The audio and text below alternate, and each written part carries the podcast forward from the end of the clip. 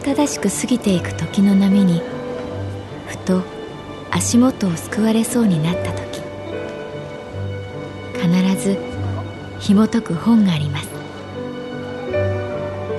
その本にはある女性の人生が描かれています。どこにでもあるごく普通の人生。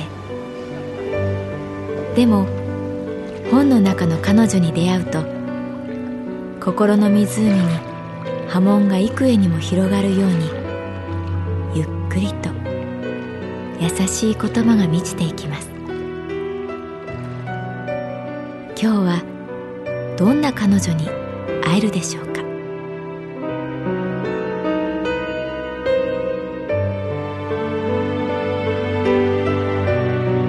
サウンドライブラリー。世界に一つだけの本。朗読は私木村多江がお送りいたします。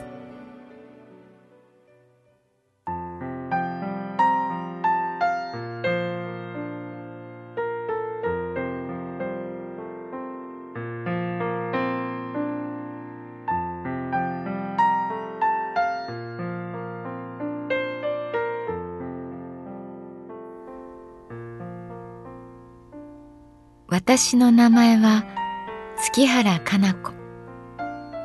旅行会社に勤めている。8月は土曜日曜も休みなく働いた。派遣の中村さんの頑張りもあって少し落ち着いてきたので久しぶりに休みをもらおうと申請する。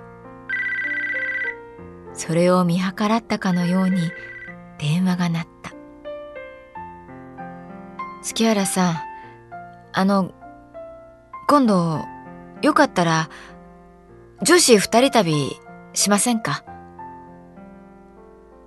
営業部のしおりちゃんだった。身長170センチ、モデル並みの容姿を持ち、サバサバした性格のしおりちゃんは、なぜか私をまるで姉のように慕ってくれる。いいけど、しおりちゃん、どこか行きたいところあるの？長崎どうですか？昔修学旅行で行ったことがあるだけで、いつか行ってみたいと思ってたんです。こうして長崎への一泊二日の旅が決まった。早朝の羽田空港。今回の旅はすべてしおりちゃんのコーディネート。真っ赤でおしゃれなキャリーバッグを引いたしおりちゃんが現れると周りの人たちが彼女を見た。ファッションモデルが雑誌の撮影でどこかに行く。そんなオーラをまとっている。月原さんおはようございます。サングラスを取って彼女は微笑んだ。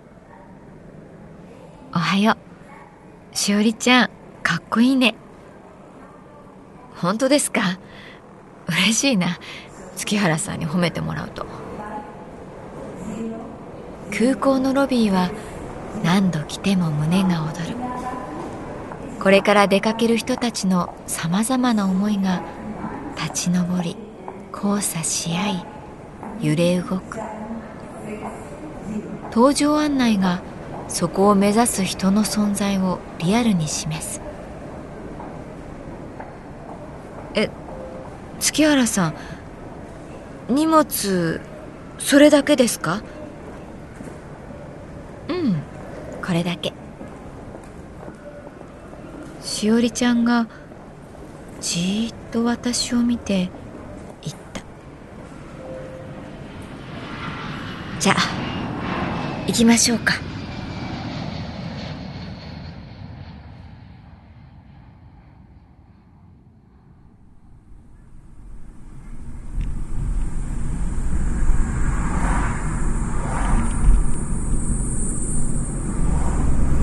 長崎空港からレンタカーを借りた。長崎空港は1975年世界初海の上の空港として開港した。大村湾を眺めながら長い橋を渡り市内を目指す。すみません。月原さんに運転してもらって。ううん。好きだから運転。空が青いね。ほんといい天気。暑くなりそうですね。今日も。しおりちゃんと二人きりというのは初めてのような気がする。いつも房子さんだったり他の同僚が一緒にいた。しおりちゃんは大きな丸いサングラスをしているので表情が見えない。バッグから CD を取り出し車にセットした。懐かしいドライブミュージック。ちょっとしおりちゃん私に気を使ってかけてくれたの？まあそんなところです。これ聞いてました？聞いてたなんてもんじゃない。これ聞いて踊ってた。嘘。あんた。月原さんがクラブで？違う。ディスコ。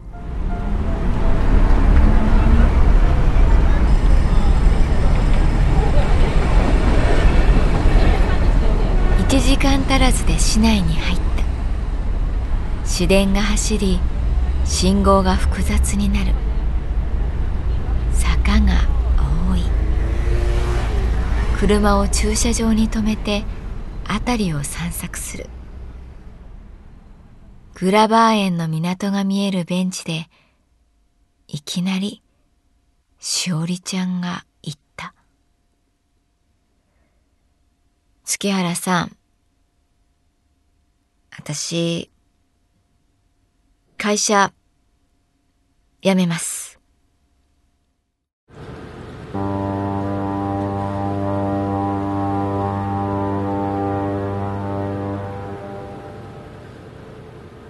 長崎港には大きな客船が停泊していた。これからどこの港を目指すのだろう。辞めるって、え、本当に？ええ、本当です。社内では上司以外誰も知りません。月原さんには自分の口から伝えたくて。やめてどうするの？もうちょっとで30なのに今更恥ずかしいんですけど留学しようかと思って留学？映画の勉強したくて。女優になるの？まさか。違いますよ。制作っていうのかな。自分なりにこれだっていう映画を生涯にたった一本でいいから作ってみたいなって思って。それとそこでしおりちゃんは目を伏せた。最近なんだか辛くて。ここにいるのが。しおりちゃんが言うここが日本なのか会社がある神保町なのか会社なのかよくわからなかった。異国情緒あふれる長崎の街を歩いた。しおりちゃんは誰彼構わず写真をお願いして私と二人の写真を撮った。私は写真を撮られるのが苦手だったけれど彼女の話を聞いてしまった後では私はいいよと言えない空気があった。宿は稲佐山の中腹にある素敵なホテルだった。広い室内。大きな窓からは夜景がきれいに見えた。電気を消して私たちはワインを飲みながら無数のきらめきに目を奪われた。前から泊まってみたかったホテルだったんだよね、ここ。ありがとうね、しおりちゃん。いえ、お礼を言うのは私の方です。こんな風に月原さんと一緒に旅行ができるなんて。大げさだな。いつだってできるじゃない。分かってないんですよ。月原さんはにも。え？そこが月原さんのいいところなんですけど。何それ？しおりちゃんが私のそばにやってくる。二人でソファーに座る。月原さん。しおりちゃんが私を見ずに言う。私、忘れません。今夜のこと。好きって気持ちはすごいですね風景が違って見える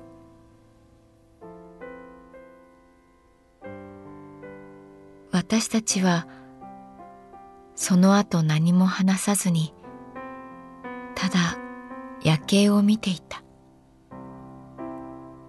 ふと横を見るとしおりちゃんが声を出さずに泣いていた。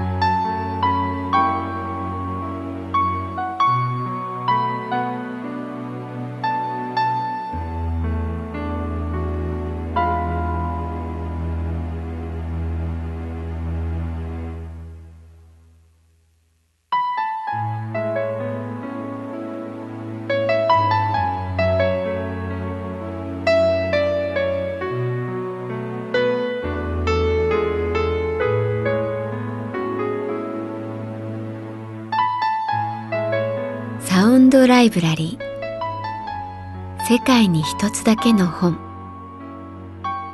作北坂雅人。演出広島聡。朗読は私木村多江でお送りいたしました。